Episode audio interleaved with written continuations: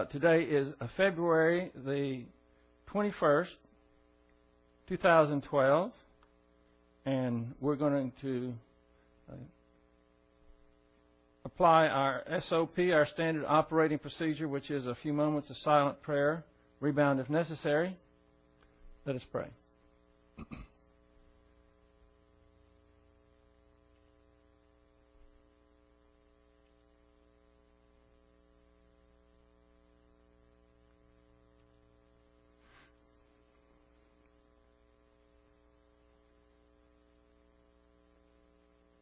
Heavenly Father, we thank you that you are in charge of all things, that you're full of grace and mercy, and that you have revealed yourself in your word, gives us confidence and courage.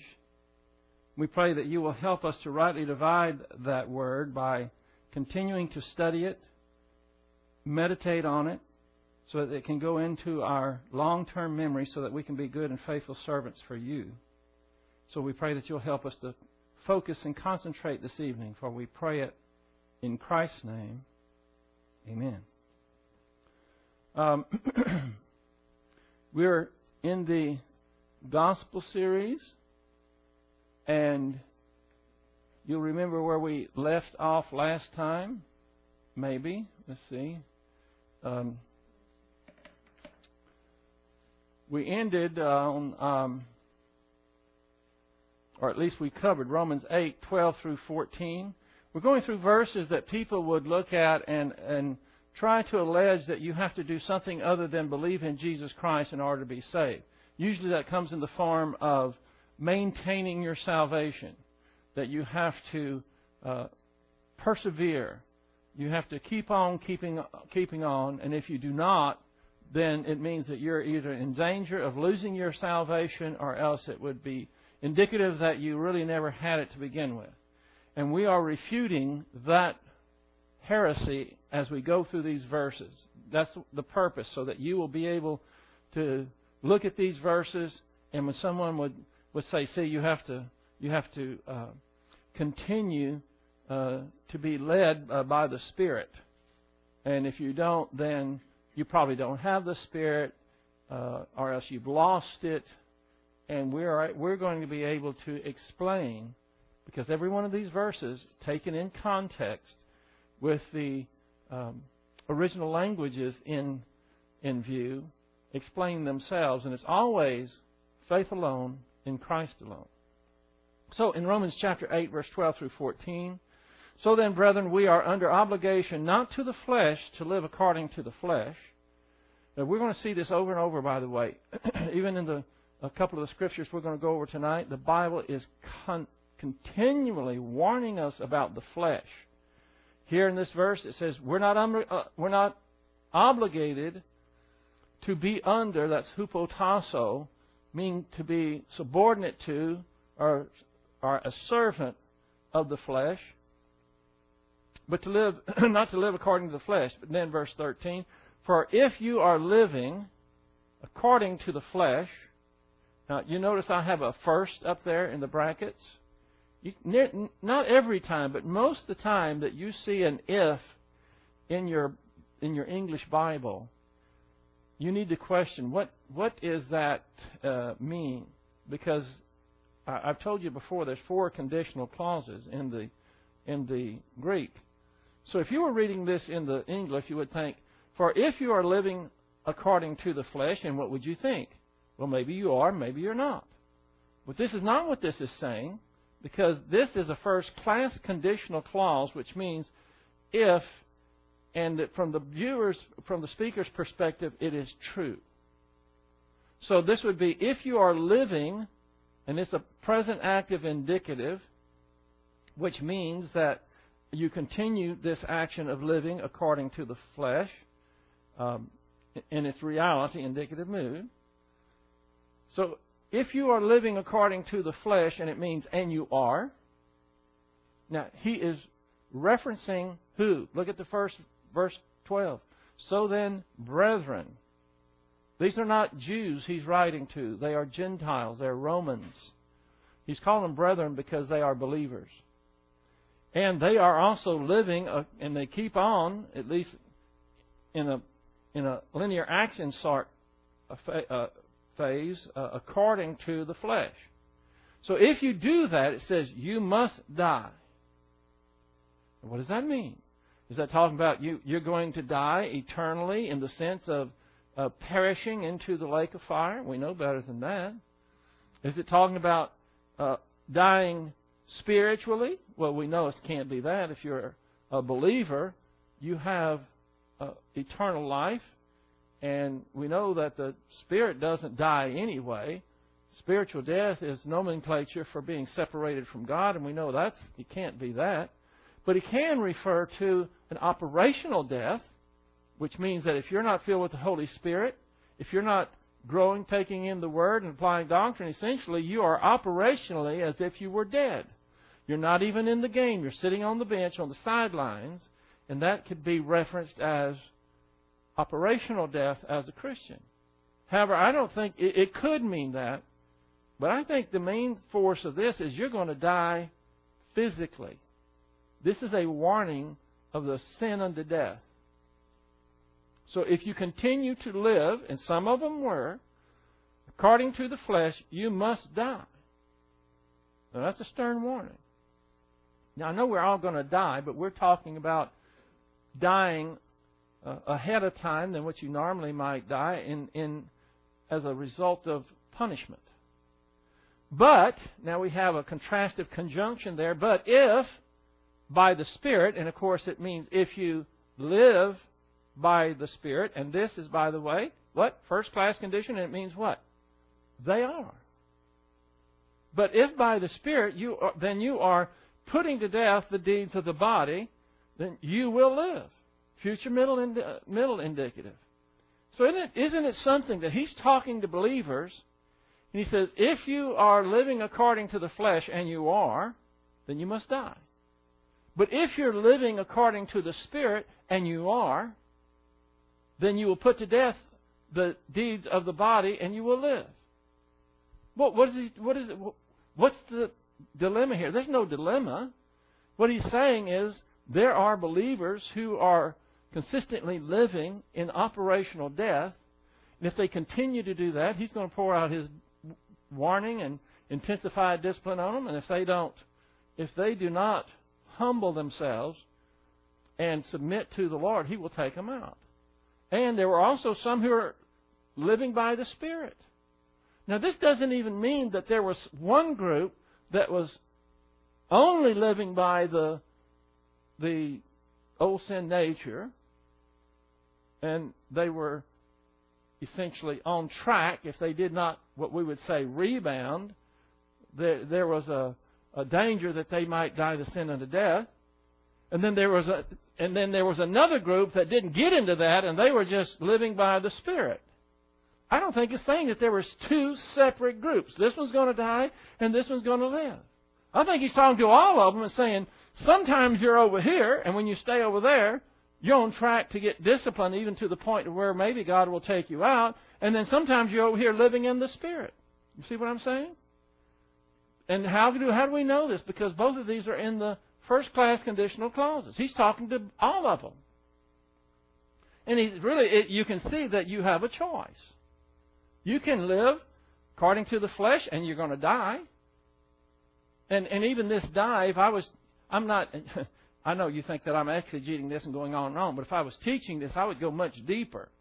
I would talk about this death a lot more. Not only does it mean physical death, but there's a lot of people walking uh, walking around in bodies that function, but in their soul they're like zombies. They're already dead.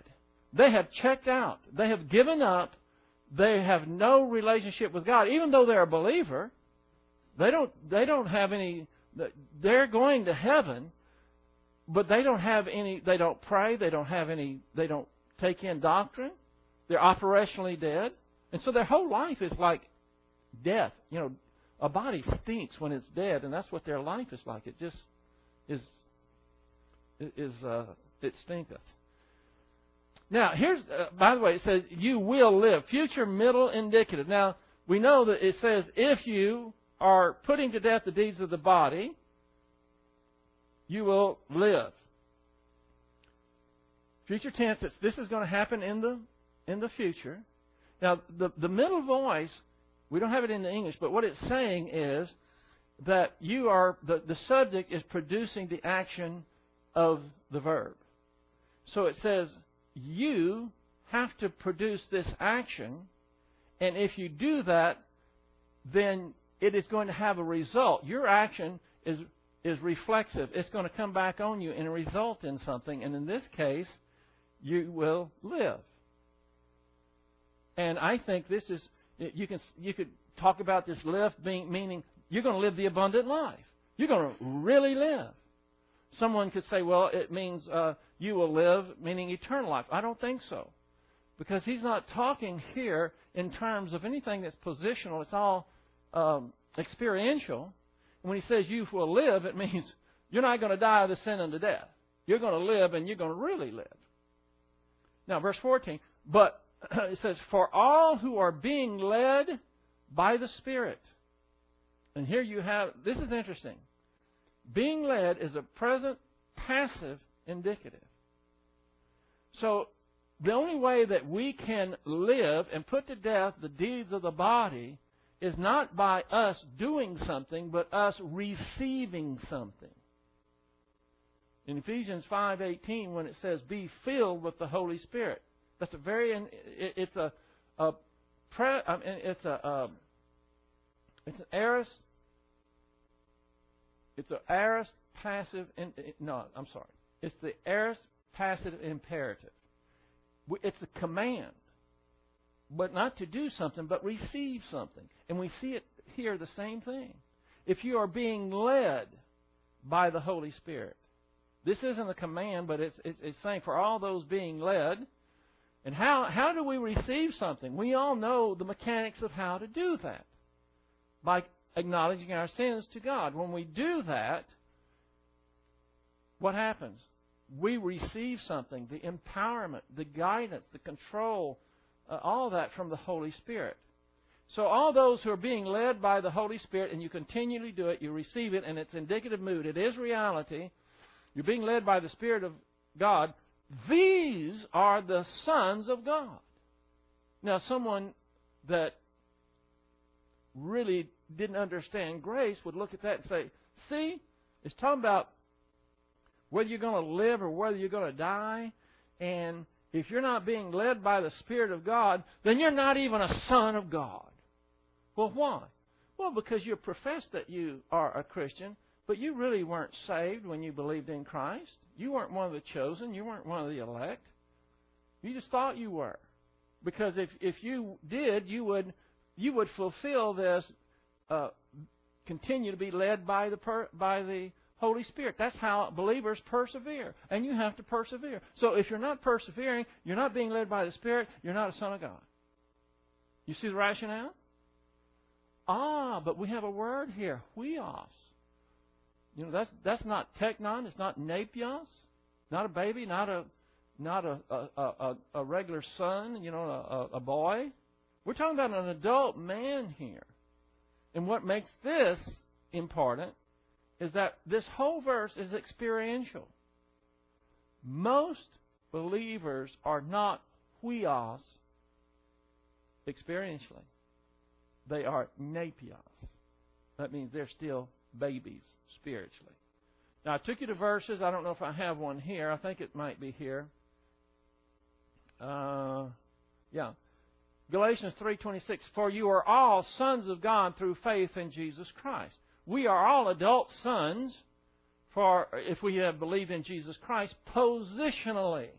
And why is that? Because as an adult sons, we don't lack anything because God did it all.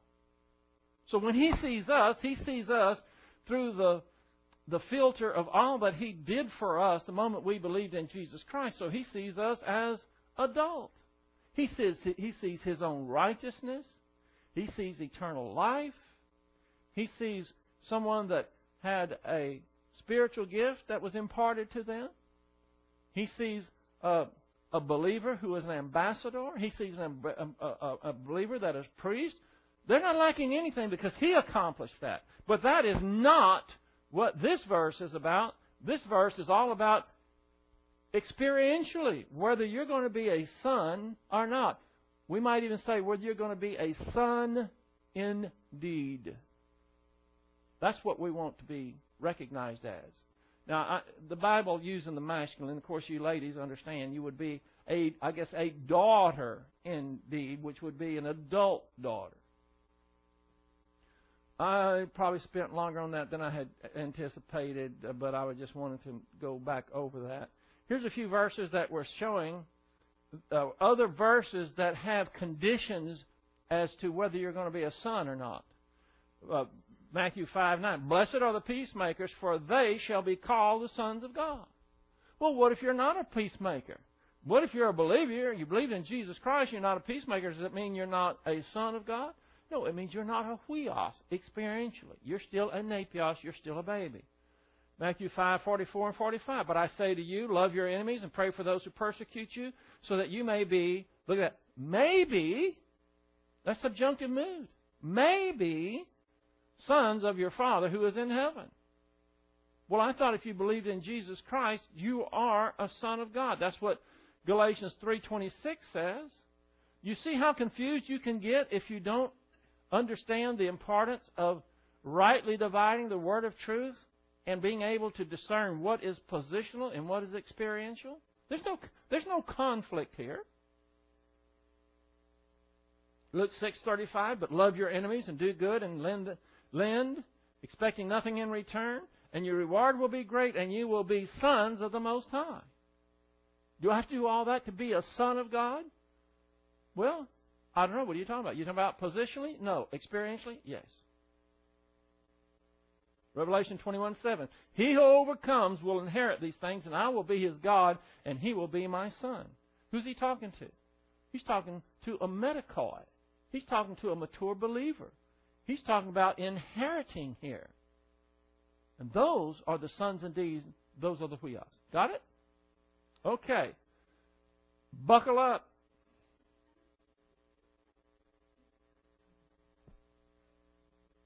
Okay, some argue that preserving, uh, persevering in holiness is necessary to maintain salvation by using the present tense argument. They claim that the present tense of the verb believing proves that one must keep on believing and or do good works to be eternally saved. I want you to turn to John 3:16.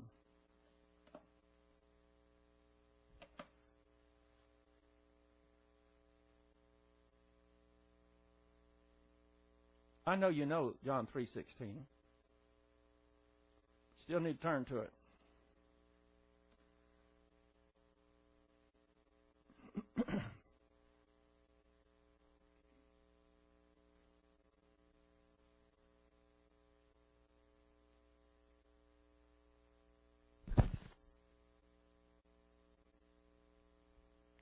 Now, if you were looking at this verse and the way that you always understood this verse, you probably are thinking, okay, um, this is John three sixteen, and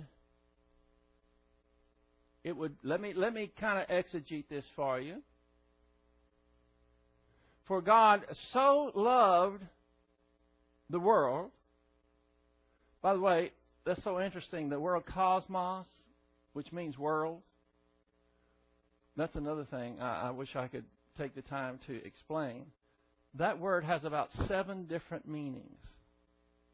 And uh, I'm, I'm, i might even this in this Logos, Logos class show some of the tools how you can just zero right on that and get all the different meanings. Of course, we know it can mean world, like the land, the earth, or whatever. But in this case, it's talking about um, the people that populate the earth. Here it says, "For God, uh, for God so loved the world," and in First John, I think it's a three. Uh, he says, "Love not the world or the things in the world." Is that a contradiction? No, it just means that the world means different things. Sometimes the world means worldly, what we would say worldliness. Well, I'm getting off track. Forget that. Don't forget it, but just sh- uh, shelve it for right now. So if we were looking at this, we would say, For God so loved the world that he gave his only begotten Son, that whosoever believes in him, you would probably think that that would be a an aorist uh, active indicative, wouldn't you?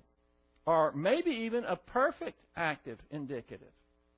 When you believe, it has you believed in a point in time, and the results go on and on. And active voice, you did it. Indicative mood, it was reality. Isn't that what you would suspect? In him, uh, whoever believes in him shall not perish but have uh, eternal life. Well, the only problem here is that believes is not even an aorist tense. It is a participle that is in the present active. Here it is in the on on the logos screen here. And here is believes.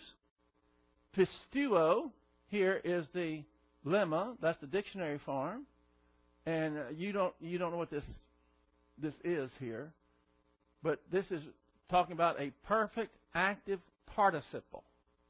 Okay. I mean, excuse me, present active participle. So let me get this off the board so it won't scramble your brain. Um, huh? Too late. Okay. um, so, uh, what are you going to do if somebody made an argument like that? And by the way, if you turn, I, I'll just show you on the board here. It doesn't get any better in John three thirty six, because you would think that too would be a perfect active indicative. He who believes in the Son has eternal life, and that too is a present active participle. And so those uh, that would allege that, see, this is the present tense ar- uh, uh, participle argument that you have to keep on believing, or else you will lose your salvation, or it means you never had it to begin with. So, I'm going to give you a little bit of Greek, and I don't want it to hurt for you to have a headache, but you will. It will help you uh, tremendously in communicating and just understanding the English language. There's just so many people that that don't know these things, and I know that you might be saying, "Well, you're the one that needs to know these. I don't need to know it." Well, if you're going to refute this argument, you're going to have to know it. You're going to have to know something. So, participles and infinitives are classified as verbals. Verbals are different from verbs in that they cannot stand alone as the main verb of a sentence. A verb is sometimes referred to as a finite verb because it finishes and completes the thought of a sentence. In other words, if you have a verb like the present active indicative, that would be maybe first person singular. That is a finite verb because it has a number on it. The, the, third person, if it has a person, it means it's finite, it's definite, and it will complete a thought. Participles are usually, you can recognize them because they have ing on the end. Not all the time, but most of the time. Running, uh, shooting, talking, learning, all these are called verbals and participles. Now, an infinitive is easy to recognize because nearly every time in the English it'll have the, the word to before it. To run, to hit, to fall. Okay? So, participles have ing most of the time. Infinitives have the word to before it most of the time. And here's a verb, here's an example. If uh, the, the, the, this example, he runs. Do you know that's a complete sentence? And do you know why? Because runs would be a third person uh, singular there. It has a person. It's actually a finite verb. He runs. That's all you're telling it, and it has a subject and it has a verb. However, if I, if I said uh, he running, does that make any sense? If I came to you and I said he runs, you would said okay. You might say where, but you would understand. I'm telling you something. But if I came in and I said he running, you said he what? He running. Okay, well, what's the rest of it? I mean, that's not even a sentence. That's not, you, it does not stand alone. That's what participles are like. That's how they're different from a regular verb. And infinitives are the same thing, are the same way. If I came to you and I said, to run. And you might say, okay, what? It's not, it doesn't finish a thought. You understand? You might say, what are you saying? To run or not to run? That's the question. But you'd have to get something to finish it. It doesn't complete. That's what infinitives and participles do. Now, I've told you, most of you recognize that in in any grammatical verb, if it's not a participle or it's not uh, infinitive, it has uh, tense, voice, and mood. Tense relates the verb to time. Voice refers to um, the uh, the type of action has to do with the action, and mood has to do with reality. But in verbals, such as participles and infinitives, they have no mood. You know, mood would be like imperative mood, indicative mood of reality, subjunctive mood. They don't have any of that because they're just thrown out there and they're kind of a hybrid verb that tells you something, but they're, they're it, it, it, tells you something about either an adjective, uh, either uh, uh, the subject or a verb. I know I, I'm doing a bad job explaining this, but here. A participle is a hybrid, a cross between an adjective and a verb. What I'm saying is, it has, when you look at a participle, let me show you one on the Libronix here, just for a moment. When you have a participle, like believing, here, this is a present active participle. That's the verbal aspect to it. But over here, it's a singular, uh, it's a singular neuter masculine. See right here? Well, I don't know if y'all can see it, but the SN, SNM is the, the, the noun nomenclature. What I'm saying, it has both aspects of a verb and a noun. You understand? Oh, I'll tell you. I'm just yes. Uh, I'm sorry. Uh, this is a, a, singular nominative masculine. I'm sorry. Uh, so this this part here describes the verbal aspect of this word, and this part describes the uh, noun aspect of this word because they can act. They're kind of a hybrid of a verb or a noun, but most of the time it's an adjective. I, I just wanted to show you that that anytime you have a participle, and usually when I give a participle, I only give you the verbal part, because that's usually all you need to refer to, this uh, singular uh, nominative masculine here. The reason that's important because see, what is it? Talk, who is it that believes? Well, over here you have an, uh, a, a dative, and it's a see. You, uh, you have the uh, nominative, uh, the Nominative singular masculine. I don't know what the D stands for. Uh, maybe an adjective. No, that would be uh, probably a pronoun. Anyway, you see how this matches this? It's not in the same order, but you have SNM essentially here. SNM. That's what that how you can relate those two together. I'm getting probably way too deep for y'all, so let me just.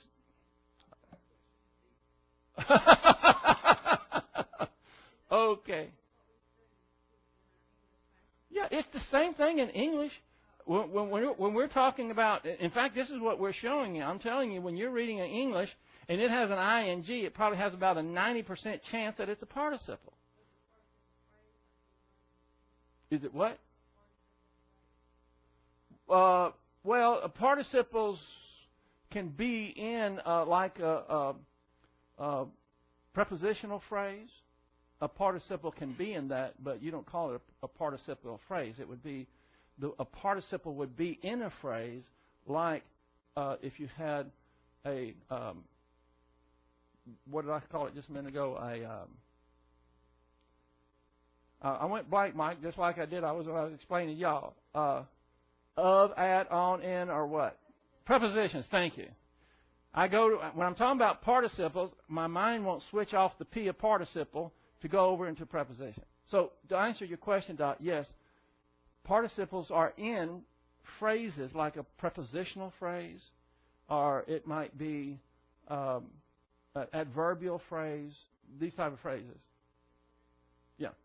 Okay, now, so here is like going, running, and believing. Sometimes function, sometimes participles function more like verbs. Uh, for instance, now to him who is able to keep you from stumbling. That's a verb. You see that? But sometimes they act more like a noun or an adjective. Look at this. Um, Galatians 5. Then the stumbling block of the cross has been abolished. Do you see how this is a verb? It is a participle, and this one here is acting as a noun or an adjectival aspect to it. You see the difference? See how they can act both ways? And we use these all the time, and we don't ever think about it. So stumbling can be uh, now to keep you from stumbling, which is a verb, or it's talking about the stumbling block, and that's not a verb. That's more of an adjective. And I'm, so I'm showing you they can act either way. Uh, participles that are substantival, which means act more like a noun, are nearly always preceded by a definite article. In other words, not in the English, but I'm saying in the Greek. If you have a participle and it has a definite article before it, then it's going to act more like a noun. You got that? And if it doesn't, uh, and, and, by the way, the verbal idea then uh, is barely present in these type of participles. And the other type, if it doesn't have an, a, a uh, direct object, I mean a uh, um, definite article before it, then it's got the verbal aspect. You got me? So we can tell, when I'm looking at the Greek, I can tell when I see a participle whether it's acting more like a noun, more like um, stumbling block, or more, if it's or more like a verb when it's talking about don't stumble, you know, or uh, stumbling. I can tell by whether it has a an article before it or not. Now, in the verses above, both John 3:16 and 3:36, the word believers in the Greek are preceded by a definite article in the Greek and therefore function like adjectives having all but lost the verbal aspect attached to them. You got that? Boy, this is hard class. Uh, but I'm, I'm determined just to go through it and hope something will stick. Here, I'm going to show it to you here. Here is the verb pisteuo, um, present active participle. It's pisteuon here in the manuscript form. Now, see this little O here with the rough breathing mark? That would be pronounced ha. You know what that is? That's a definite article. So what that tells me is this is not present active present active ongoing action as a verb because it's not acting like a verb. It's got the definite article here, which means it's acting more like an adjective or a noun. You see?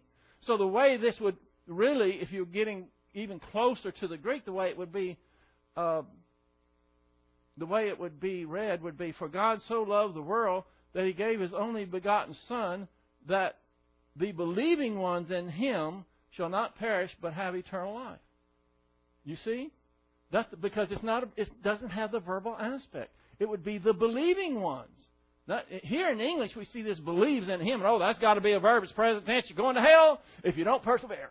And that's all there is to it. But I'm showing you, maybe this is good that I'm showing you what I go through when I'm giving you something, how I can be dogmatic about something because this little ha, that's a, they don't have an H in the Greek. They just put the rough breathing mark. It looks like a half moon. Ha, pisteuon, means it would be tra- better translated. Uh, uh, they gave his own begotten Son that whoever are the believing ones shall not perish. Okay? And that has no essential verbal aspect to it.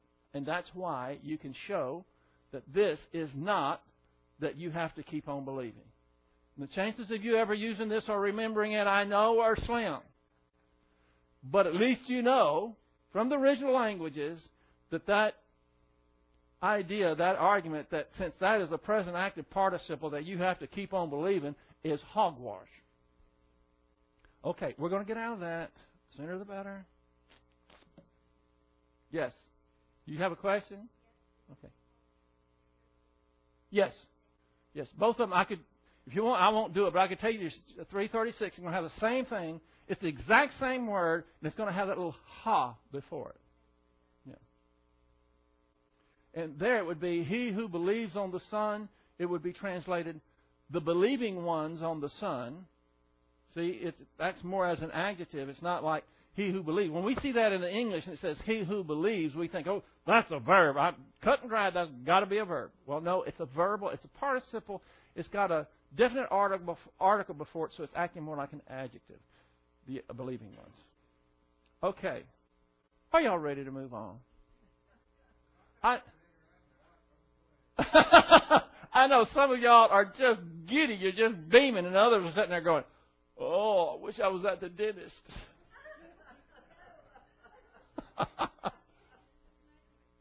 huh? Oh, okay.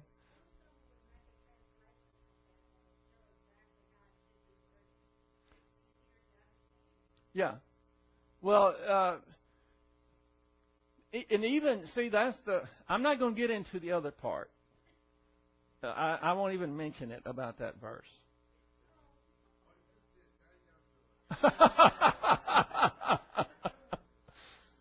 oh man. Okay, I'll just I won't even go into anything hard, but just mention this. It it gets worse with John three sixteen. I'll just put show you on the board here a minute. And I could explain this too, but I'm not going to do it tonight.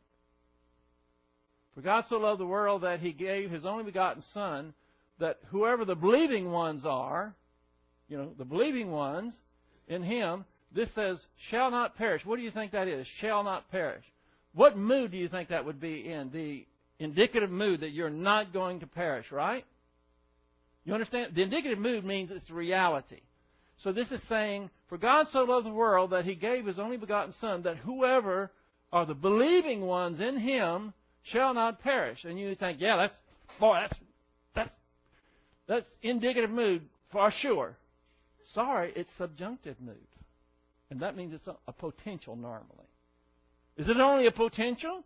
And then you get over here, it says, but have everlasting life. Surely, if we're the believing ones, we're not going to perish, and we're going to have eternal life. Both of these are in the subjunctive mood. And I'm not even going to explain that tonight. I could, but it'd be worse than what I went through already. So you're just going to have to have faith. okay? I'll explain it to you guys. All right? yeah, listen, if I start explaining that, I, half the people aren't going to come back next time. I'll relate it to you, sweetie. okay, here's another one now that I have on the board that will should be a clincher. Uh, turn in your Bibles to 2 Timothy 2:11. This will be much less painful than the present participle argument, I hope. First of all, I'm just going to read it without any annotations to it that I have added here. Some people will go here to try to demonstrate that if you quit believing, if you deny Christ, you, you're going to hell. Or it will prove you're not really a believer. There are so many that will go to these verses and show that. And I'm going to show you in this verse, in these three verses, that ain't so. And you have to realize this one for sure.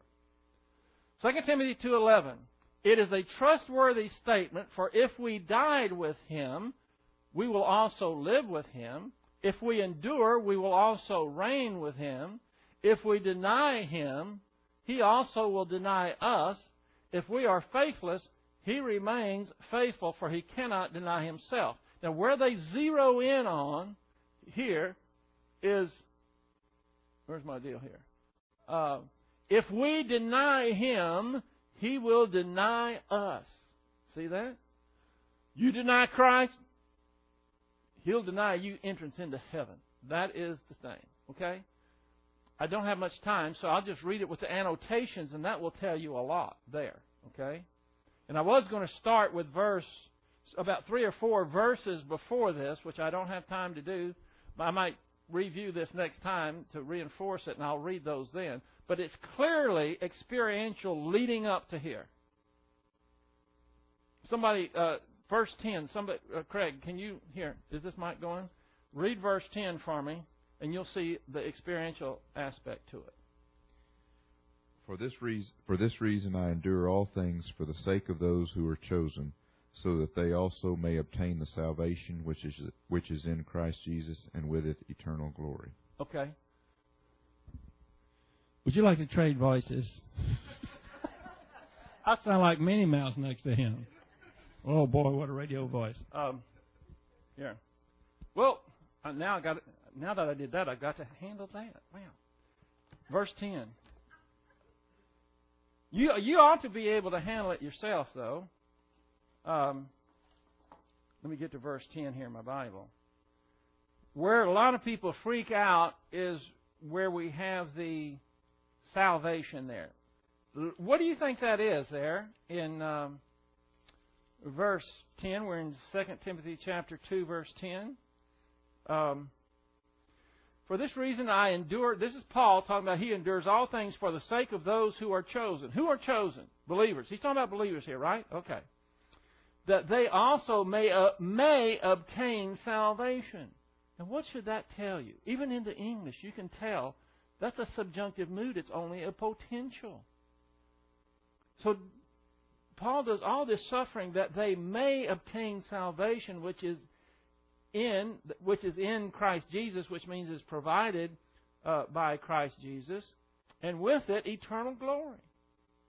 What this is talking about is not eternal salvation, but deliverance. To be delivered in this life from all the toils and snares and, and pitfalls and distractions. To be delivered from divine discipline, maybe even to sin unto death. He's working hard that they'll be delivered. And they do that, the way you do it is through Christ. And with it, see, if you're delivered, do you have? Eternal glory. This isn't just talking about the sweet by and by. This is talking about, and write it there, rewards. You because it's in the subjunctive movement, it's only potential that you're going to have this eternal glory a lot of believers are going to be living in eternal glory, but they're not going to have this kind of eternal glory, which is rewards. I'm trying, to show you the experiential uh, tone to all these verses leading up to this. So that, but see, people, salvation is a buzzword. People see that, and they're saying, "Uh oh, we might have salvation." Well, he's talking to believers and we might not have salvation cannot be referring to a positional, can it? It can't be talking about eternal life. Either we have it or we don't. And we have it. Okay, that now with, with regards to 2 Timothy chapter 2, verse 11. Now it goes on.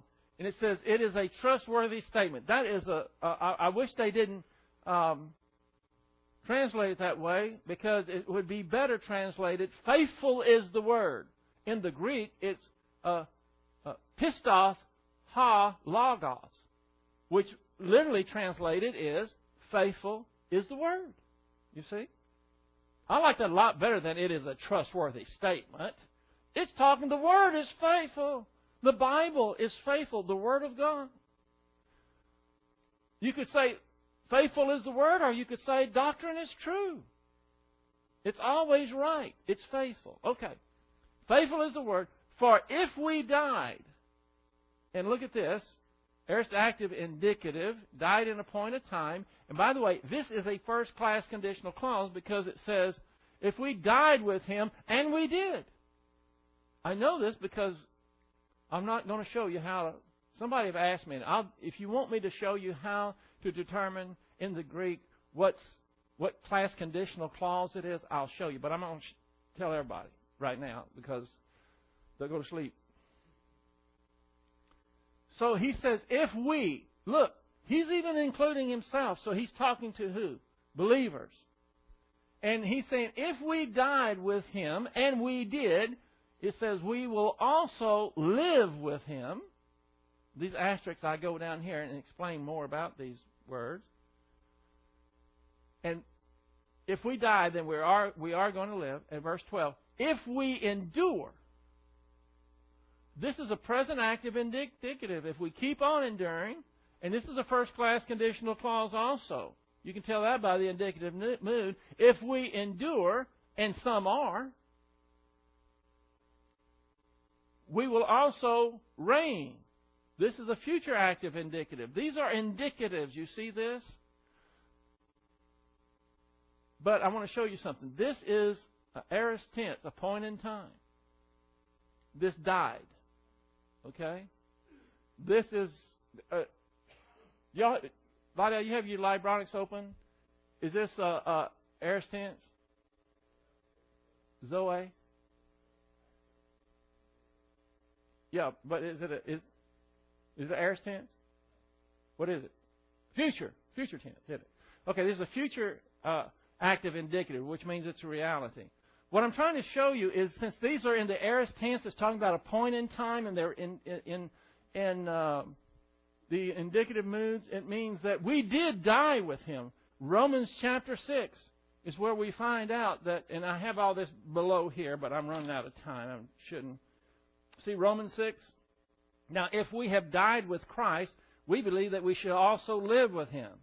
That's the exact same word here. It's talking about when Christ died on the cross, we positionally died with him. Is called retroactive positional truth.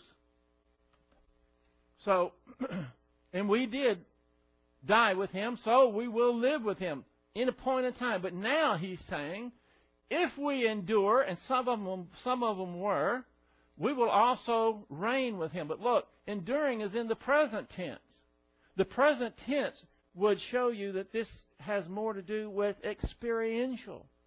In the experiential realm, if we endure, if we keep on getting doctrine, if we keep on learning and growing and so forth, if we endure, then we're also going to reign with Him. Future active indicative, it's a certainty. We're going to reign with Him. What is reigning with Him? Isn't that a reward? So we're not going to be able to reign with him unless we endure. And that's the present active indicative. This first part is talking about positional, but now with verse 12, he goes to, he's, he's talking about experiential. You know what he's doing here?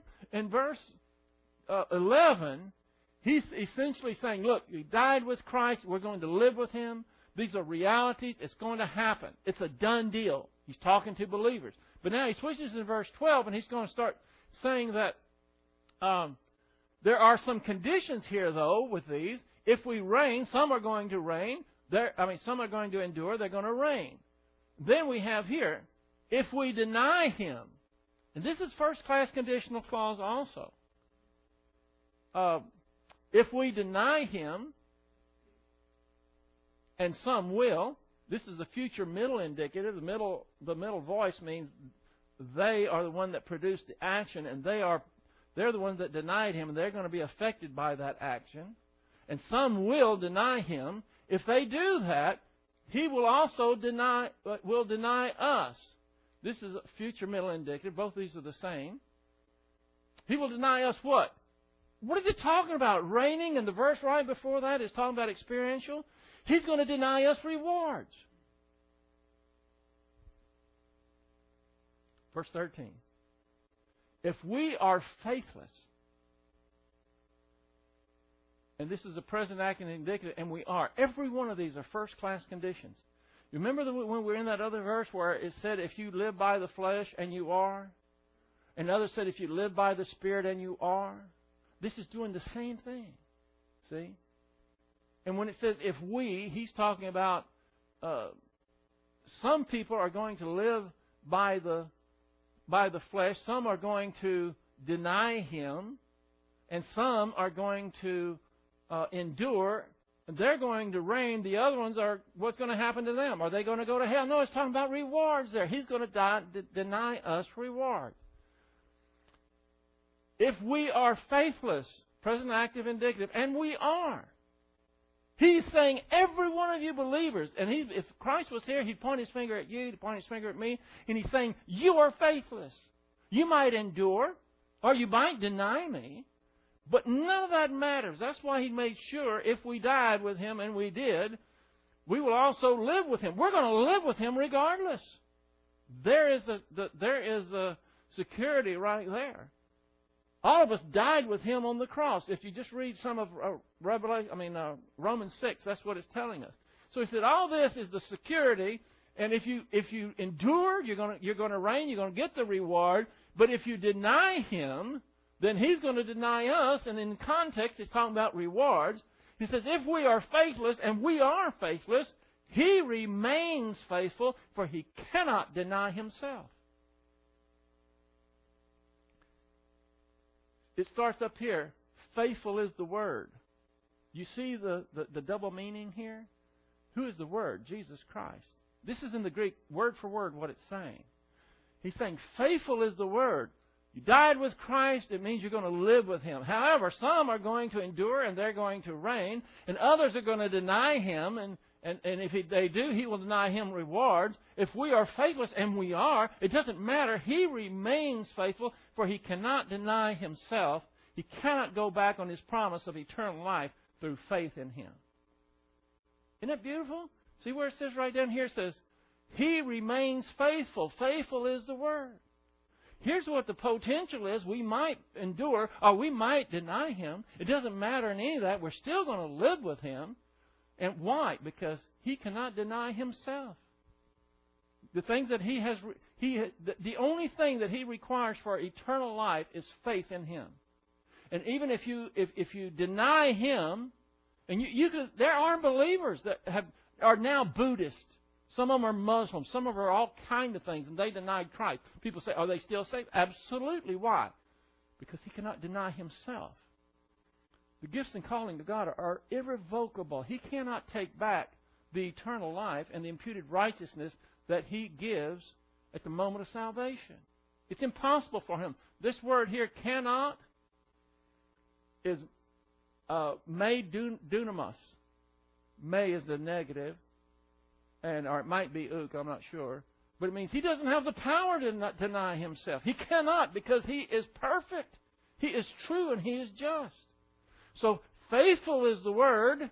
Here, a trustworthy statement. That's trash. Faithful is the word.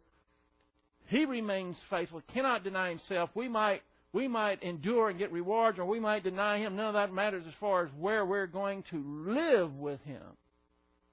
And I've got all this down here that I didn't get to. I'm, see, I take the word live and cannot deny himself, and I'll give you a lot more information, but I'm out of time. And I'll give you more of that next next time. But I wanted you to get a flavor. Isn't that a great verse? And people will turn to this verse. And the only thing that they do is they'll say, uh, if we deny him, he will also deny us. That's all they get out of the whole thing. I got three hands up. Okay. Uh, Michael, I'll take you first because you were up first.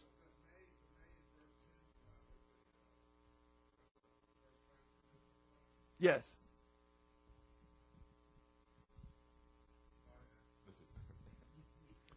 Okay, uh, Pete. In the previous verses tonight, you, you talked about the sin unto death, mm-hmm. and this is where the uh, the sin unto death comes into play here whether you you become a Muslim and start denying Him, or mm-hmm. you just say, "I'm going to quit believing on what you have done," you're risking the shortened life that God wanted you to have. Right. When He says that if you deny me, I'll deny. Uh, die, uh, he will die, deny us, and then in the context, it's talking about rewards. That's only part of the thing that's going to happen. That's all this is dealing with here. But in other ones, you're going to have heap big trouble while you're still on earth. Doreen? Uh huh. In that first, I'm sorry, in that first part that says, "If we deny Him," mm-hmm. Uh,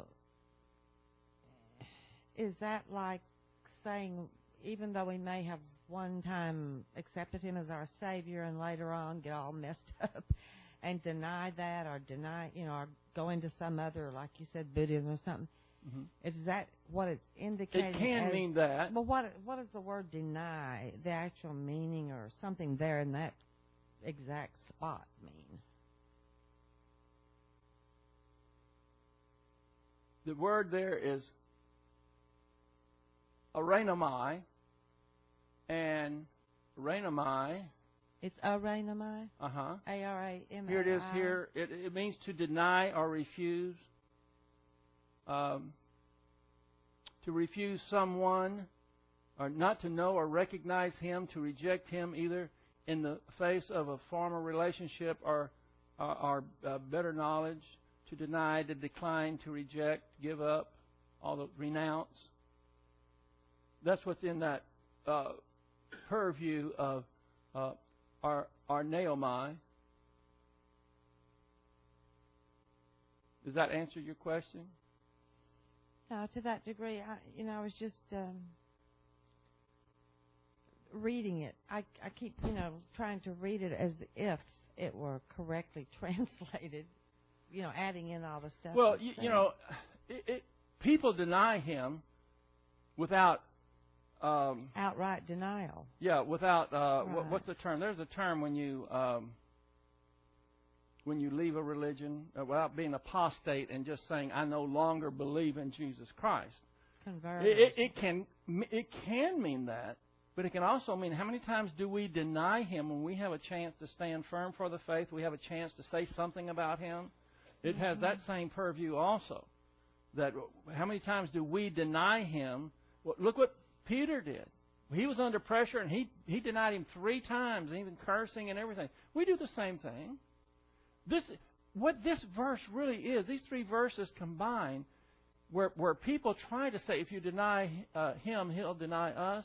They try to take a verse that is a beautiful verse about eternal security and turn it upside down because they take a few words out of out of the middle, out of context, and they say, "See, if you deny him, he'll deny you." That means you can't go to heaven. And believers stand there and they, say, "Well, I don't know about that." when you look at it, the word is faithful. He, and he is faithful. He cannot deny himself whether we're going to get rewards, whether we deny him on a daily basis, whether we reject him altogether. None of that matters because we died with him, which means we will live with him. That's the first part. Then no matter what happens in between those, he is faithful. We are kept by the power of God. Uh, let me show you one. One. I was going to sh- show you this last time, but I'm going to show you the gist of this right down here at the bottom. Here it is. Our eternal salvation does not depend on our faithfulness, it depends on God's faithfulness. That's what that verse is about. Doesn't have anything to do with denying us access because we don't uh, persevere. So when it's saying if we're faithless, and we all are, hmm does okay? Should it? Would it? None of us are faithful 100% of the time. That's what. I'm trying to get at. It, Yeah. it would read better if it said if we're faithless and. Uh, Well, people, And we there's so many are- believers. There's so many Right. believers that have different degrees of faithfulness. right, and we all But are we at one all are unfaithful sometimes. Right, okay. We are all faithless sometimes. And what Right. he's saying here, it doesn't matter if you're unfaithful long enough, and you and your your whole attitude and your negative and all this, uh, you're, you're not going to be, you're going to be denied rewards. You're not going to be denied access into Right. heaven, which is what they're alleging. And Why? How can that be possible? Because he remains faithful. He cannot deny himself.